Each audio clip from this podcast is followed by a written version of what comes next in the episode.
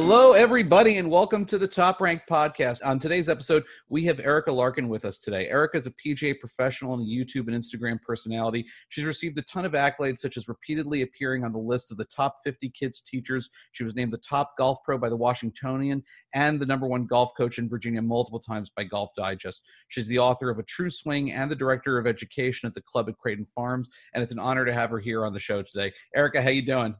I'm doing great. Thanks for having me on. No, thank you so much for coming here. I mean, uh, look, I've been a fan of your stuff for a while. I've been doing a lot of your uh, tips and tricks and drills at home, and uh, I'm going to give you a lot of credit here because it was after your uh, head, shoulders, knees, and toes Instagram video that I broke 100 for the first time, which was absolutely amazing. So, wow. well, you know, sometimes it's just elementary stuff, right? it, it, absolutely is. And uh, look, I'll throw this one out there, and we'll talk more about it later. But um, I'm reading your book right now, which is also fantastic. And uh, uh, this is what I'll say is that I, have read a lot of golf books. You know, a lot, some of it history, some of it on the psychology stuff. You know, I read Tiger's book about how he plays the game. The compliment that I'll give to you is that after reading Tiger's book, I came away with knowing that I'm not Tiger Woods, but you know, with your book, I'm walking away actually with you know a lot of new methods and uh, tips and tricks that I can try at home. So uh, I'm know. glad to hear that.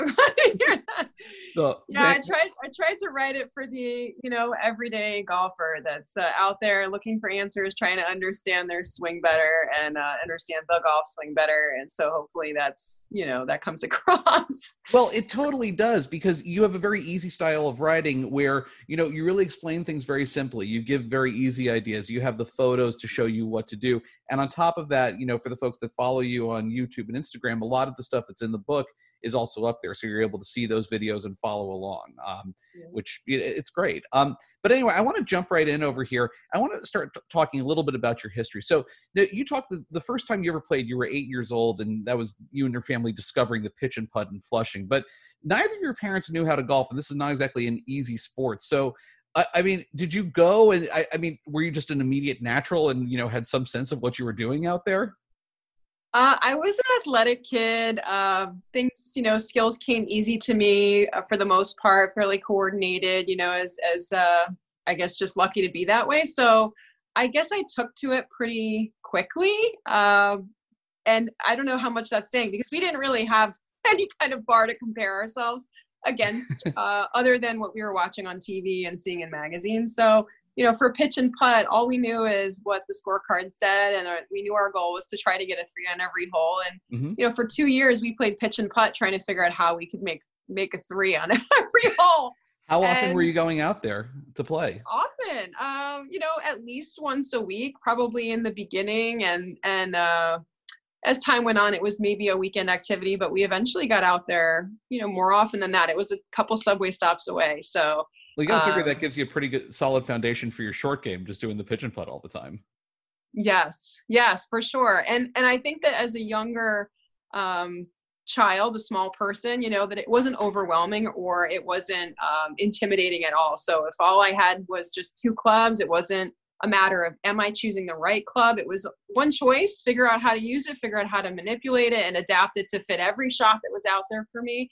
And being an eight year old and having uh, basically, you know, at maximum maybe an 80 yard shot out there, there was never a time where I was trying to overpower a club to get it out farther than somebody that was standing next to me. I mean, we were all trying to hit the green in one shot, and that was doable as an 8 mm-hmm. nine year old to hit a 50 yard shot or a 60 yard shot or an 80 yard shot uh, even with just a wedge, right? So yeah. I think that having only two clubs, having a short course, and just trying to have to figure it out from there was probably the best foundation I could have ever asked for. Uh, you know, it's funny. I'm just thinking, is that pitch and putt still there? Like, have you gone back yeah. to it?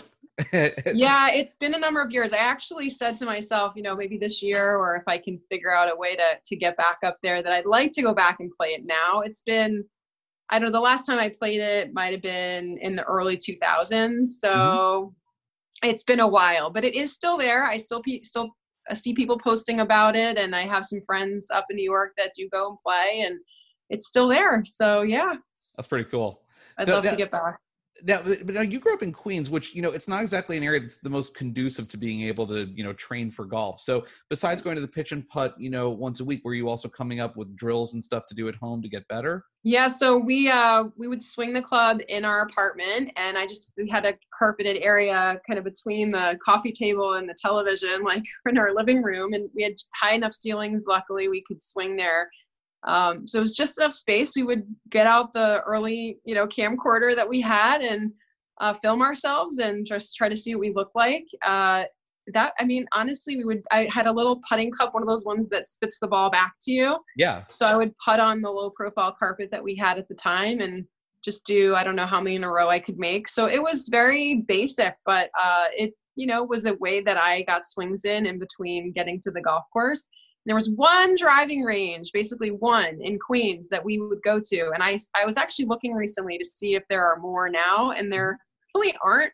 Uh, maybe one other one that's popped up and it's closer to Brooklyn, but the amount of people all fighting for tee times and fighting for those driving range mats and stuff in New York is crazy. So we were competing there to get practice time in, and I would have to wait sometimes at the range, you know, wait for a spot to open up and try to make the most of it. So I think it was always quality over quantity. Right. Uh, and a lot of stuff, you know, done at home, thinking about my swing, feeling stuff without getting a ton of reps in. Mm-hmm. So not having the access to a golf course in my backyard or, you know, a nice p- facility to practice at probably made it more appealing, you know, or more interesting and attractive to pursue it. It's like the carrot at the end of the stick, you know, yeah. you're almost there, you almost have it.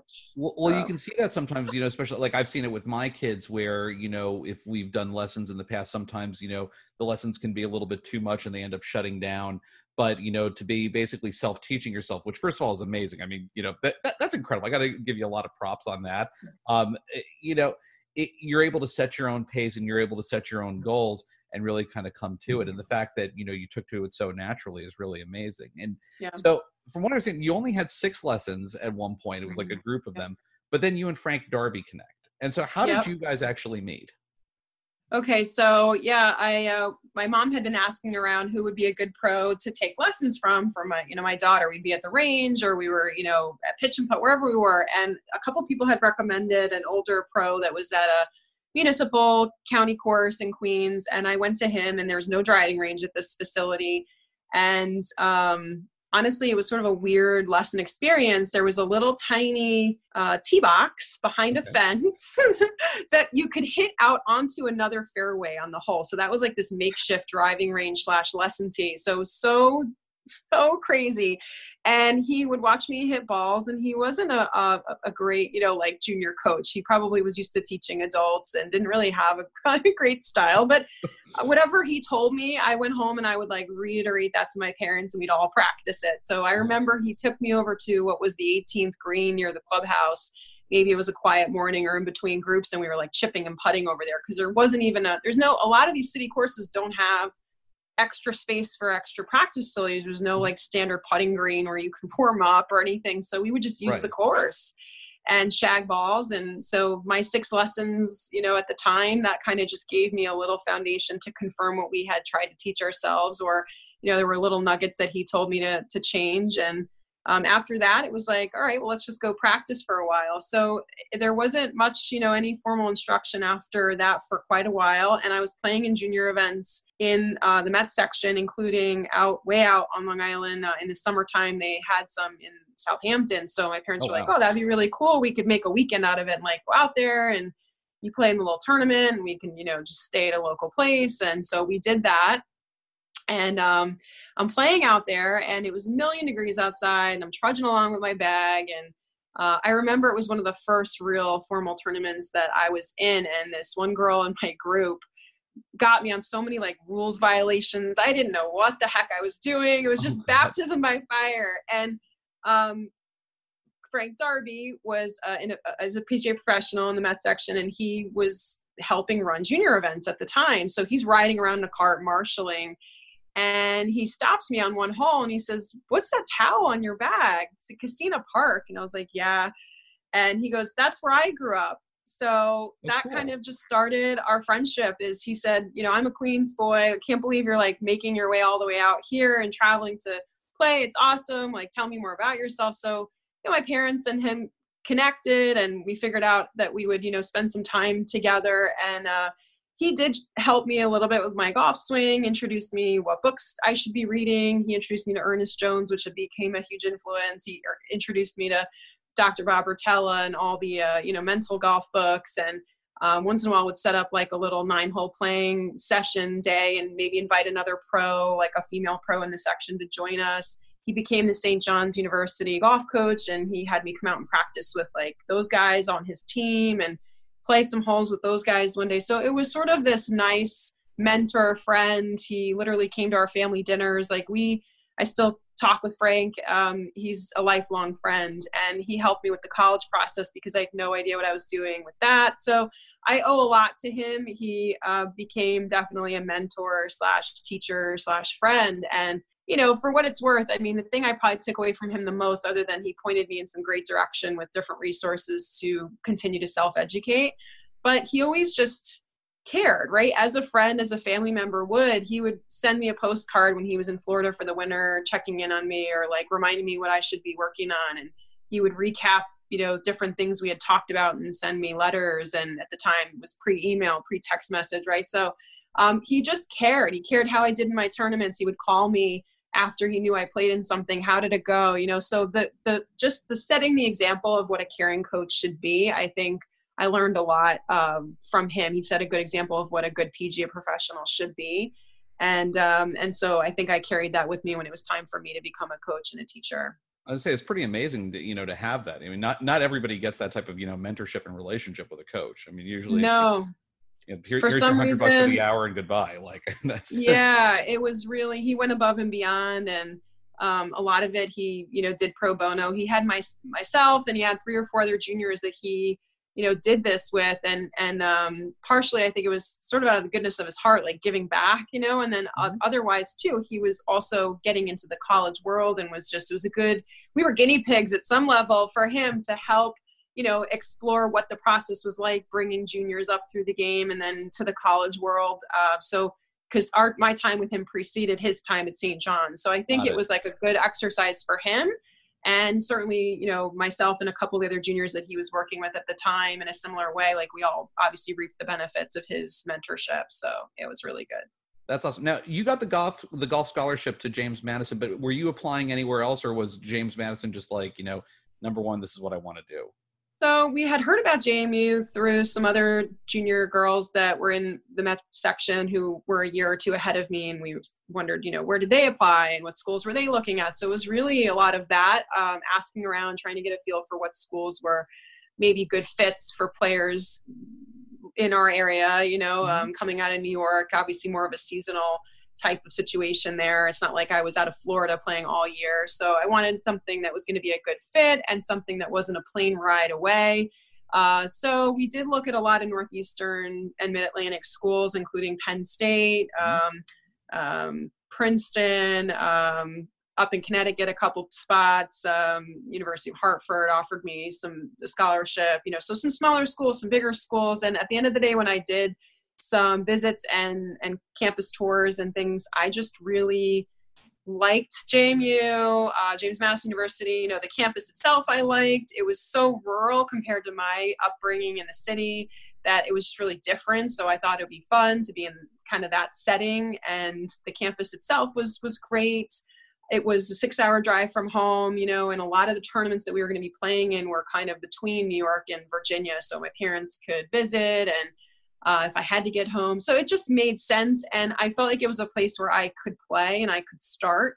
Whereas if I had gone to a bigger school and I got into Vanderbilt actually, which would have been a mm-hmm. longer haul, but that would have been a school that it would be a lot harder for me um, at the time to have probably competed on as a starting golfer. So it was a great school. I got into other places, but at the end of the day, the fit was you know did i like the school? Did i like the education the education that was probably going to be there and you know the curriculum and the programs? And then of course um, was golf going to be a fit? And also were they going to be able to give me any kind of scholarship? So jmu checked all the boxes and it was a great four years. You know i would i would definitely do it all over again So now you're on the golf team. I mean, like golf is one of those sports where I feel like it kind of goes through phases. And right now we're in a phase of golf where it's a very cool sport. You know, you see it all over YouTube, Facebook, Instagram, wherever. You know, was it like that though when you were at college where, you know, were you just like a sports legend, you know, walking around being on the golf team at that point?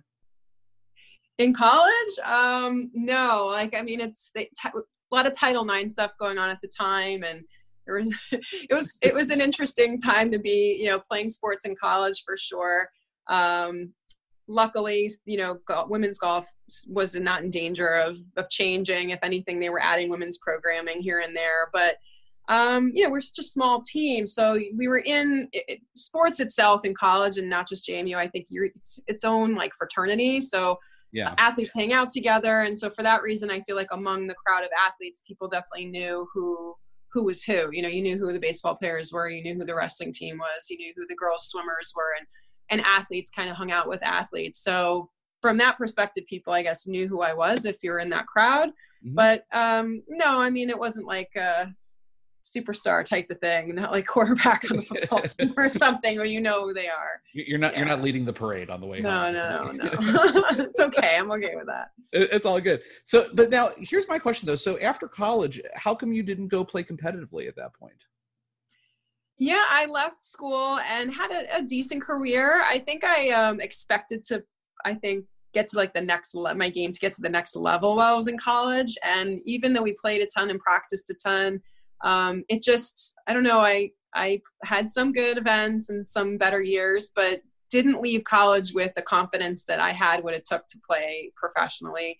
Mm-hmm. Um, I wasn't my scoring average wasn't low enough, and I think I I don't know, I just knew what it was going to take to try to play on any kind of tour and try to make it up for a living and I I just it just wasn't in the cards for me. I just didn't feel like I wanted to do it mm-hmm. um or that I I was ready to do it at that point. So, I don't know, I I wanted to just get on with life and um, get into work and uh, have sort of move on from playing. I had done a lot of playing and played in a lot of you know crappy conditions, a lot of snow days and all that stuff. And I was kind of like, I don't know, I think I was over tournament golf and was ready to stay in golf, but just get out of the the tournament side of it. So for me, that wasn't where my love the love of the game was does that make sense no it, ma- it makes total sense i mean look you know I, I i get it because look i had you know my you know fun time in college and then you know when eh, i graduated and all of my friends were like oh we're going to go to europe for three months and we're going to go explore. I'm going to take a year off and just you know learn about myself. I was like i'm getting a job. I'm going to go to work. Like this it's time. Like life has to start now. So i yeah. I I get yeah, that. I was ready for life to start definitely, and um, I moved to Northern Virginia, got a job in marketing for a golf management company, and then um, was happy because I felt like I was still in golf, still connected to golf, and um, was able to use my degree and be independent and make money, and you know have have start start a life, get an apartment, the whole thing.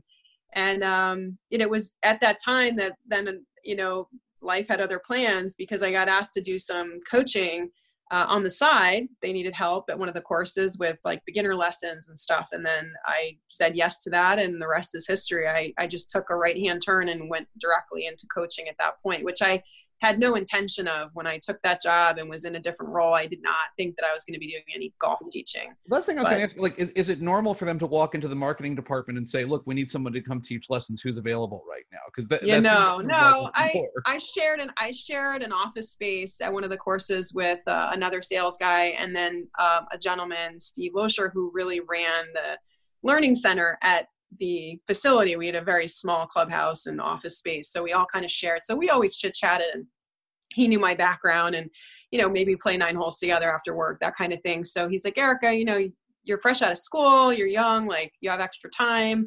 Um, you know enough about the golf swing you're a good player like you could definitely teach these classes and i really need some help. Is it something you'd consider doing? And that's really where it started. He just knew i had enough golf based knowledge and um, as a female he had female students there and he thought it would just be you know an easy fit. And and it's just started with like getting me on board for one series of a class and then it was you know two and three. And before i knew it i said all right like if i'm going to do this then i can't also do my regular job and figure out how i'm going to teach. Like it has to be one or the other. So, so the, I mean, did they give you a curriculum, or were you already developing your own lessons and lesson plans for your students at this point? So uh, it was a general structure at the time. It was a Nike Learning Center, and they had like they called it Teed Up One, Teed Up Two, and they gave us sort of a general outline of lesson one. You're going to cover, you know, basic, maybe you know, fundamentals of setup, and lesson two, you're going to do this and that. So we would go through the gamut of you know, full swing, chipping, putting, and but there was no um, direct script or anything. Like from there, whatever I wanted to say about setup was kind of up to me. How I wanted to tell somebody to grip it, how I wanted to tell somebody to stand, posture. So I basically was getting my mind around what it was that I was going to teach, and I would create these little like cheat sheets and stuff to organize my thoughts, and then they were handouts for the students. So it was very like pragmatic in my approach there, um, even early on. And when I, you know, again got excited about like seeing people develop the new skills and taking a golfer from like kind of zero to having them actually play on the course, which was the whole goal of the program. It was like, you know, in six lessons, this was going to happen, and then we would do a, a, scramble, and then they come back and come up for come up for the level two classes, and then mm-hmm. you know progress. So it was kind of a good way of getting me started thinking about how I could create golfers. And I think I've you know been happy doing that over the years, in in terms of you know teaching people from scratch and and teaching high handicap players how to play better and breaking things down simply. Like i think that being the starting point was probably a really good place and and maybe set the tone for how i ended up looking at coaching um, down the road as opposed to you know maybe if i had said oh i want to get into teaching i need to go work for a top 100 teacher and then just been you know put into a situation where i was getting more advanced players or watching um, good teachers teach really advanced players like that would have probably been more intimidating for me. It was just like baby steps into it and uh, figure it out as i went along. Same thing kind of a lot of self researching researching and self teaching myself how to teach watching what other people were doing asking questions going to seminars and just trying stuff out, see what works. It's like yeah. that whole trial and error thing, just like teaching, you know, yourself in golf or trying to, you figure out what works for you. And the same thing kind of happened on the lesson tee with me. Well, I was going to say because you know, for you, and uh, the, I'll, I'll, compliment you here, is that you have really an encyclopedic knowledge of golf and golf in general, and you know, just uh, reading your book and watching your videos, you know, your knowledge of you know folks like you know Ernest Jones and all of these other players and teachers, you you've been able to pull from all of these different uh, you know different ideas and philosophies to build your teaching and really kind of make it your own. It's definitely very impressive. So the next thing that i, I have to ask is um, so then you actually become a, a pga certified golf professional. I'm going to ask this one for all the amateur golf uh, golfers out there. How do you actually become a pga certified golf professional? What, what is that process yeah, so you um, have to take a playing ability test to enroll in um, as an assistant professional, and there's different requirements that the PGA has made to pass you through what's more or less like a, a master's degree in golf, right? So you have to work through um, everything from club repair to um, agronomy knowledge. You know, you have to cover all your bases in the golf business, accounting, merchandising. So there's a whole curriculum that you have to pass through um, and and do work experience and kind of put together a portfolio that you know how to do all these things underneath a current PGA professional who's signing off on on the fact that you're able to have all these skills and these knowledge. Um, and then there's the teaching component. And so as uh, part of the certification, um, you have to film yourself or have a somebody observe you teaching to sign off again on the fact that you have basic skills how to give a short game lesson how to give a full swing lesson. And there is some in-person education at the time. Now i think so much of it's online but it, all in all just to sum it up it takes anywhere from probably two and a half to maybe i think four or five years depending on somebody's pace right. of doing this at home to get to the point where you can finally test through the program and get your full PGA certification. So there's a lot of at home. It's like going to night school, doing night school, um, and then you know basically traveling to Florida where the PGA headquarters uh, is and, and was at the time, and then meeting with uh, faculty members who basically test you. Um, there's a final presentation that has to be made, and so it's just it's a it's a master's degree if i want to kind of try to describe what it is and for some pga professionals they actually do the whole curriculum as a um, double major while they're going through college so penn state is an example and there's a lot of them out there methodists um, where they have a, a, whole program in school. It's part of your education. I think you do PGM, which is professional golf management, and then the other half is uh, maybe a business minor, or they have. Structured somehow where you graduate with everything except uh, kind of the final stamp of approval from the PGA. So you basically get a degree in golf, right, and business. So yeah, the PGA is um, it's an association, right? So after you're done and you have your membership, like anything else, professional organization, you pay dues every year. There's continuing education. You have to be involved. There's sort of service credits. And when I go to seminars or when I participate in a regional, um, I don't know, event, like let's say there's a first tee program or a um, charity event or a Wounded Warriors clinic, like you know, there's things that they want us to continue to participate in to get credit. So you become a PGA club professional, Class A member. Um, you determine kind of where your specialty lies. If you're going to be a head pro, if you're going to be a golf teacher, there's different like sub classifications. And then you have to maintain your membership in good standing if you want to maintain the ability to wear the badge and call yourself a PGA professional. So there's guys that are life members. They've been PGA professionals, you know, 50 years and the ability to play once you become a member or even as an assistant before you get your final class a there's playing opportunities uh, that uh, are local regional and then some national so if you play well and qualify in some of our local club pro events you could earn a spot to play in the pga national championship and i've known cool. some friends that have been able to do that so there's ways of also keeping your your actually tournament game alive if you want to but some PGA professionals, you know, choose to kind of not do that and they just focus on their work, their job, their, you know, admin, management positions or whatever else. So, well, it's kind of like the, the, high risk versus, you know, the definite, where it's like, you know, the tournaments are more of like, okay, if I want to focus on this, that's definitely the high risk, but potential high reward versus, you know, I've got my d- uh, job day to day and I know that that is stable and I'm getting a paycheck and, you know, that's that. Right. Right. Yeah. Some people, you know, have more time to work on their game. They still have a, a big passion for that. And other people are spending that extra time on the lesson tee. Um, and others, you know, they're it's a nine to five. They punch out and go home. So like it just depends on the person, like how where you want to take it.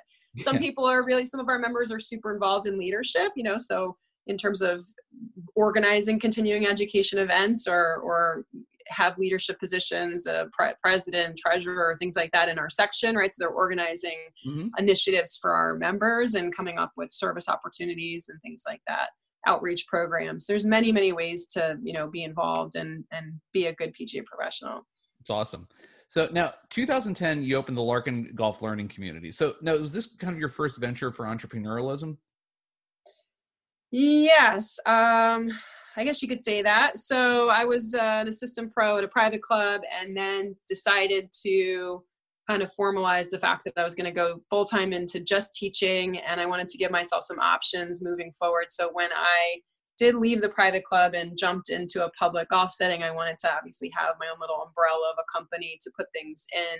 Um, create a brand, you know, label, brand my golf academy, which I wanted to grow at the time, and and I did do that successfully there for about five six years at um, what was Stonewall Golf Club. So um, it was a great journey. It was it taught me a lot. I obviously had to hire people to help me with uh, teaching, and I had to do all my own books at this point and uh, figure out use that marketing skills that I had to you know advertise within the community and um, go to you know local uh, business networking events and really just build my business as a part of the Northern Virginia community. So I did as much of that as I could. I would put out my own little press releases on stuff. Like I was all into building my business and then was also working full time, teaching full time. So right. Uh, this is pre this is pre children for the most part. Um, but you know, the further along I got, married, two kids, um, and the business was growing, and I had you know three or four people that were on my payroll, and we were working together as a team. I mean, it was great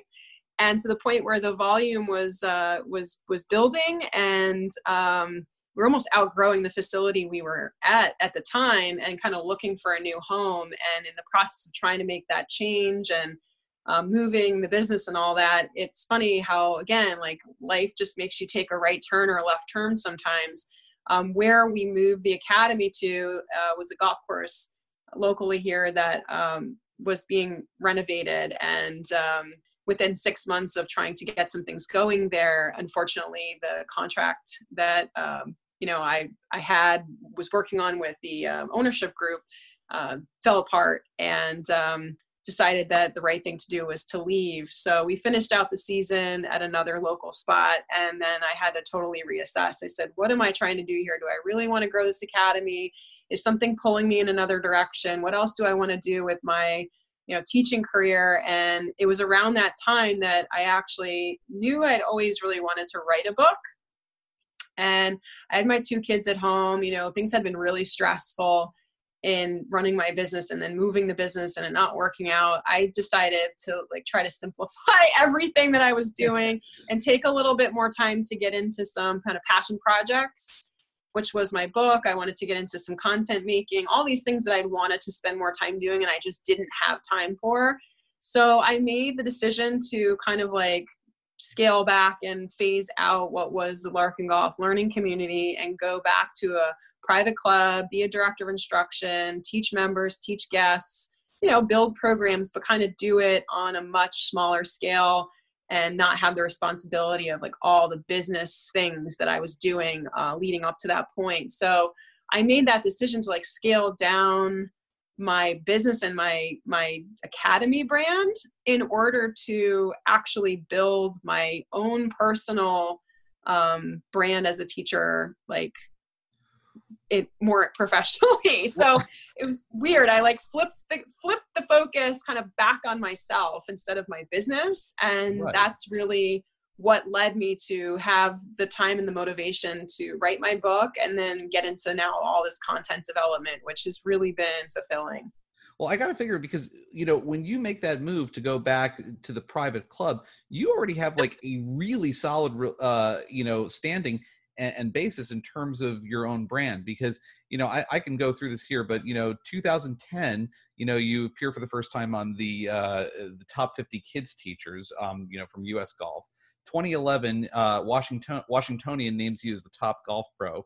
2012 you're also on the top 50 kids teachers again Golf Digest puts you on the top 40 under 40, which you stay on pretty much forever. Um, mm-hmm. the Mid Atlantic PGA, PGA names you Teacher of the Year. And then in 2015, you're the number one teacher in Virginia from Golf Digest. So, I mean, I, I can see your business growing, but like, as all of these accolades come in, are, are these all surprises to you, or were you expecting this stuff?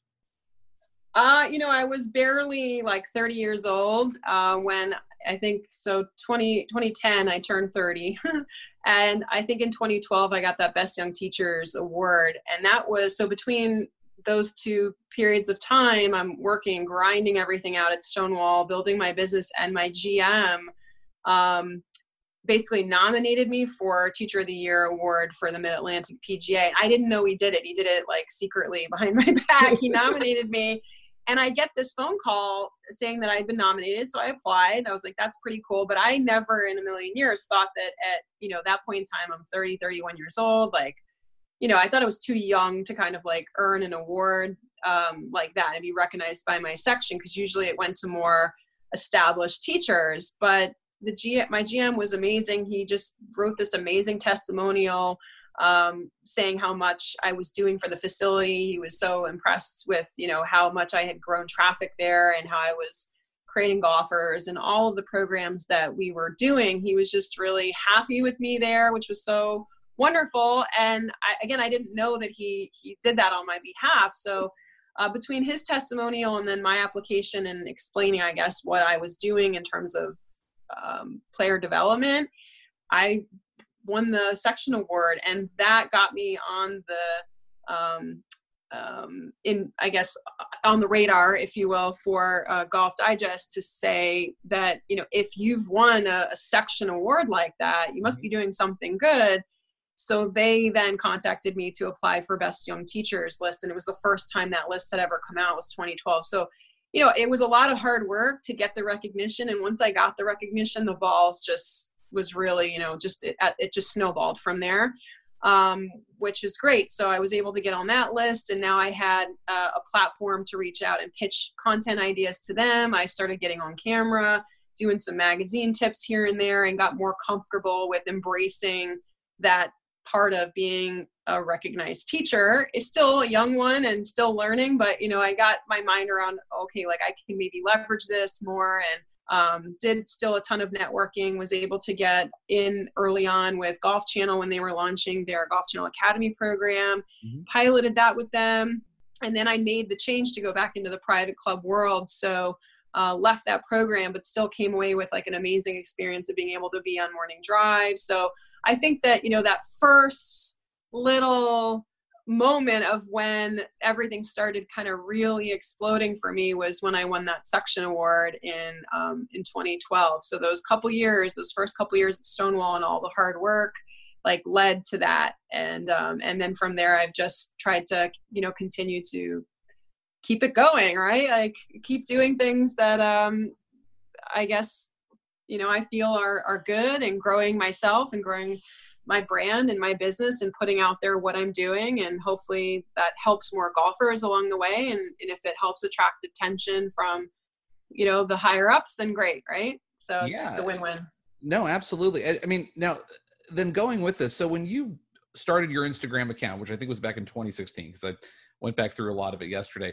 Did you have any idea that that was going to be? Because I mean, to me, I look at all of your stuff. Instagram seems to be kind of your primary you know mode of getting your stuff and material out there and yeah. i think you're better at instagram than just about every other golf professional that i've seen out there oh thank you well you're welcome because you you make your videos and this this has got to be your marketing background but you know they're very simple they're very direct they're short they're visual you have you know uh, text up there to also help you along but did you know that you were going to be doing it to that level at that point or was it just i'm getting instagram and you know i have instagram yeah, I really started hitting Instagram harder probably in 2018, actually. So I was probably on there early and posted some random stuff and was more of an observer. And uh, again, just was writing my book and didn't pay a lot of attention to Instagram up until then, like later 2018. And again, everything just happens, you know, for a reason. When I finally said, okay, you know, I've, I've got this book, I really want to market my book better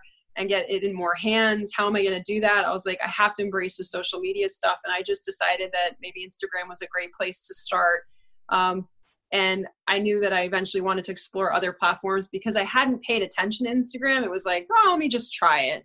And there, I knew it was going to be short videos, and I could find other ways to hopefully, um, you know, market my book through little bits of content and maybe some advertising.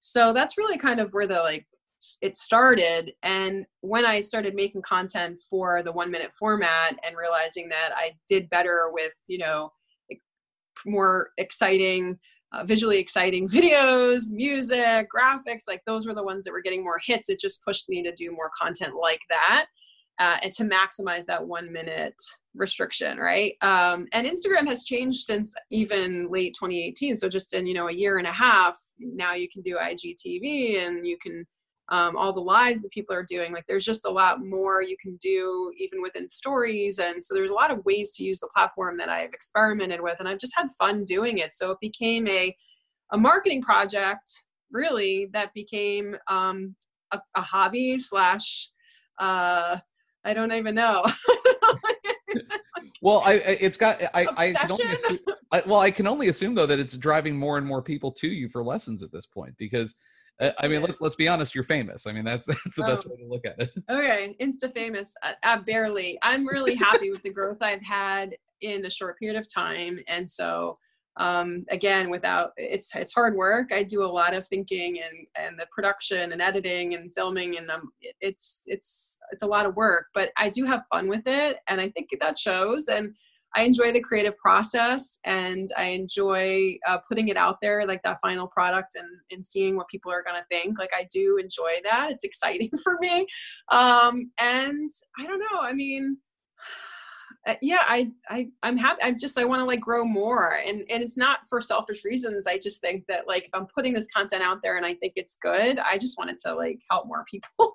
well, yeah. And look, uh, look, I, look, on the, on the example, it definitely helps. It absolutely does. And, you know, I also, I love the fact that like, you know, a lot of your tips and tricks they're home based because you know it's seasonal in Virginia where you are, and so like Right. when when I watch some of these and you know you're showing putting tricks using toilet paper, which you know of course now is the equivalent price of gold, but Right. um, you know or you're uh, you know hitting into a Christmas wreath you know at your home net. I mean, or you know, drawing circles on a mirror to make sure your head stays in place. Like it, it, it's almost like I'm getting a peek into some of the um, the training that you used to do back in New York when you were a kid. Because I, I guess some of these are not newly created. These are things that you did at home. No, yeah. And when I start thinking of, you know, household items and how I've used things over the years, it's like sometimes I'm like, oh, I forgot about that one. All right, I got to do a video on that. I just have this like running list. And other times it's it's new things that happen in lessons and I come up with an analogy or the way I say something. I'm like, that would be a perfect tip. Like that would be a great title for a tip or you know, even a student will come up and be like, well, it feels like this to me. And I'm like, yeah, it does, doesn't it? And then that's like the next tip I end up filming is using inspiration from the actual tee and, and what worked with people. So it's just organic. It kind of flows now and the creative, you know, juices uh, sometimes are flowing more than other times. It, it, there's certainly, you know, um, there's a cycle to it, but it's just fun. And I, you know, enjoy and want to keep doing more. Well, you have to, and you have to do more of the music videos also because the music video parodies are just fantastic. Like I you. thoroughly, thoroughly enjoy those. They're those are those are a ton of work and i have i have more in the queue but i really want to film outside you know so i've been waiting to get back to the course here after all this quarantine stuff and like kind of set up some of the videos that i want to do back at the golf course so there'll be more um, i've been working on some songs and lyrics and yeah so there's a few more coming for sure Are you hearing any word about when they're going to start uh, lifting quarantines by you? So uh, our golf courses have been open.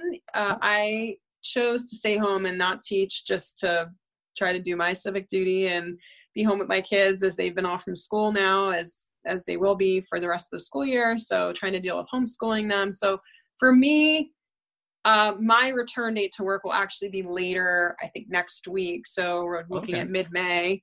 Um, but around here, some people never stop teaching golf. Some golf courses, again, have remained open this entire time. And the at home CDC guidelines within our state, uh, I think, have said June 10th. So we're still looking at a few weeks weeks Okay. before we probably see more opening up of other businesses and things. Yeah, Um, but golf courses are open. Yeah we've started seeing a couple of the courses open over here and it's uh, you know to limited you know degrees i think there's like one course uh, by us rustic canyon that i think is doing it really well where it's you know the cups are elevated you pay Right. beforehand you can't be there more than 10 minutes before your tee time and uh, it's walking only and the flag sticks you can't touch them all the ball washers have been removed Right. so it's like i look at that i'm like okay that might be safe to go out to at that point but Yeah. uh, still still giving it some time for things to calm down a little bit um yeah. So now, but what you are doing though is you're doing virtual lessons. So for somebody who's you know interested in that, how does that work exactly? So I use a platform called CoachNow, and it's basically like a private. Uh, we call it a training space, but it's like a little private Facebook page between me and this and every each student. Uh, there are ways to do like groups on there too, but I pretty much use it for just the one-on-one. So once I create an account for a golfer, they post their swing videos in there, and I go in. I record on top of the the swing videos they send with my voice analysis, and I also usually submit a little video for them to see me demonstrating drills that I want them to do. So it's very personalized, customized to whatever the golfer I think should be working on. If they submit full swing videos, then that's what we're going to be working on. But I've had people do short game as well, like pitching and chipping. If they have some woes around the green, that that's like you know an easy thing that they can also get a, an online lesson with. And we just go back and forth like that. So whether people just want to go for one one round or they want to go unlimited for a month uh, or more you know we can set up a program that makes sense and it's just a, a nice back and forth i'm always up for doing a virtual live lesson over facetime or zoom and seeing the golfer hit balls live but not everybody has the ability to do that especially Right. right, now in their house so yeah skype or whatever the you know format is that people want to use i'm happy to do that as well and um, you know just i've had students that just want to talk on the phone and ask me questions. I've done that. So like whatever you need you know i'm around i'm here. I still have a little extra free time on my hands until i get back to like real lessons outside. And even then you know i have my times during the week that i'll carve out for content creation and for online lesson students. And mondays are a day where i'm like home kind of working from home. So i try to get you know back to everybody um, as often as possible. But you know, there's lots of time to uh, to get with students for sure. Are you going to write another book during this time? No, no, no. that's a lot. Not right now. No, it's it's. I was like, yeah, I was like a year and a half for me to get the whole thing pulled together. So it's not just snap my fingers and write a book. I have, yeah, right. I have. um I'd love it if it was like that. You know, I, I, I definitely want to touch on short game. I'd love to touch on somehow um, the idea of you know speed and distance and power like how that integrates into what a true swing really is. And i think that there will be something i don't know if it'll be another book or an ebook or a video series but there'll be more coming um, and it just i got to get my mind around it and take the time and do it. I'm on this i'm i'm on like a hamster wheel right now between just keeping up with social content and then trying to just do life. so uh, I mean, like, let, I'll, I'll, let me give you yet another compliment on your social content because as somebody who works in you know TV and film production normally, like I know what it takes to do this stuff, and you do it well. And what by the time it's done, it looks effortless. So oh, thank you. Well, I appreciate that, man. Um, I don't know. I'm using basic apps on my phone and filming stuff on my phone and thank God for iPhones and smartphones because it does make it easy to do it in bits and pieces when I have time and I'm not like glued to my desk in a huge, you know, editing room trying to do this. Like it's so easy now to make something. I know the the level of what I'm doing is not super professional, but it's good enough. you're you're on par with pretty much everybody else that's out there. With you know, I think oh. the big the big difference, you know, being like, uh, let, let me say it like this: that there's almost like a rock and roll quality to uh, your videos, in that you know it, it, they're they're very creative. They're very um, it's like very these intuitive, fun ideas. You're incorporating music and filters and everything. Like like it's rock and roll. That that's how I would right. look at it. you know i don't and i don't i want them to be fun and produced in that sense but i don't want them to look overproduced because i want people to know that i'm doing it. Yes. No we I, I think i think that's part uh, like like i don't assume that you have a team of 50 people behind you doing it. Like you know it no. looks like you're out there and you know you're living your passion and you're having fun with it and you're helping people all at the same time which is fantastic. Thank you. Thank you. Very, that's very welcome all right. Well, look, Erika, thank you so much for joining me today. Um, to see Erika's awesome videos, tips, tricks, and drills, look for her on Instagram at Erika Larkin PGA. That's Erika with a K, or on YouTube as Erika Larkin. To learn more about Erika or book lessons, you can check out her website, www.ericlarkin.com, and be sure to buy her book, A True Swing, which is available on Amazon. I'm doing some of the drills and already noticing a difference. So, Erika, thank you very, very much. Oh, I'm so glad to hear it. Thanks for having me on. It's great it was, to meet you. It was a pleasure. It's good meeting you too. So, everyone, thank you very much for tuning in and listening to the Top Rank podcast. If you enjoyed what you heard today or you have any questions, please email me at info at the toprankedpodcast.com. That's info at the toprankedpodcast.com. Don't forget to hit the subscribe button so you can hear all the latest episodes as they come out. And thanks again for joining everyone.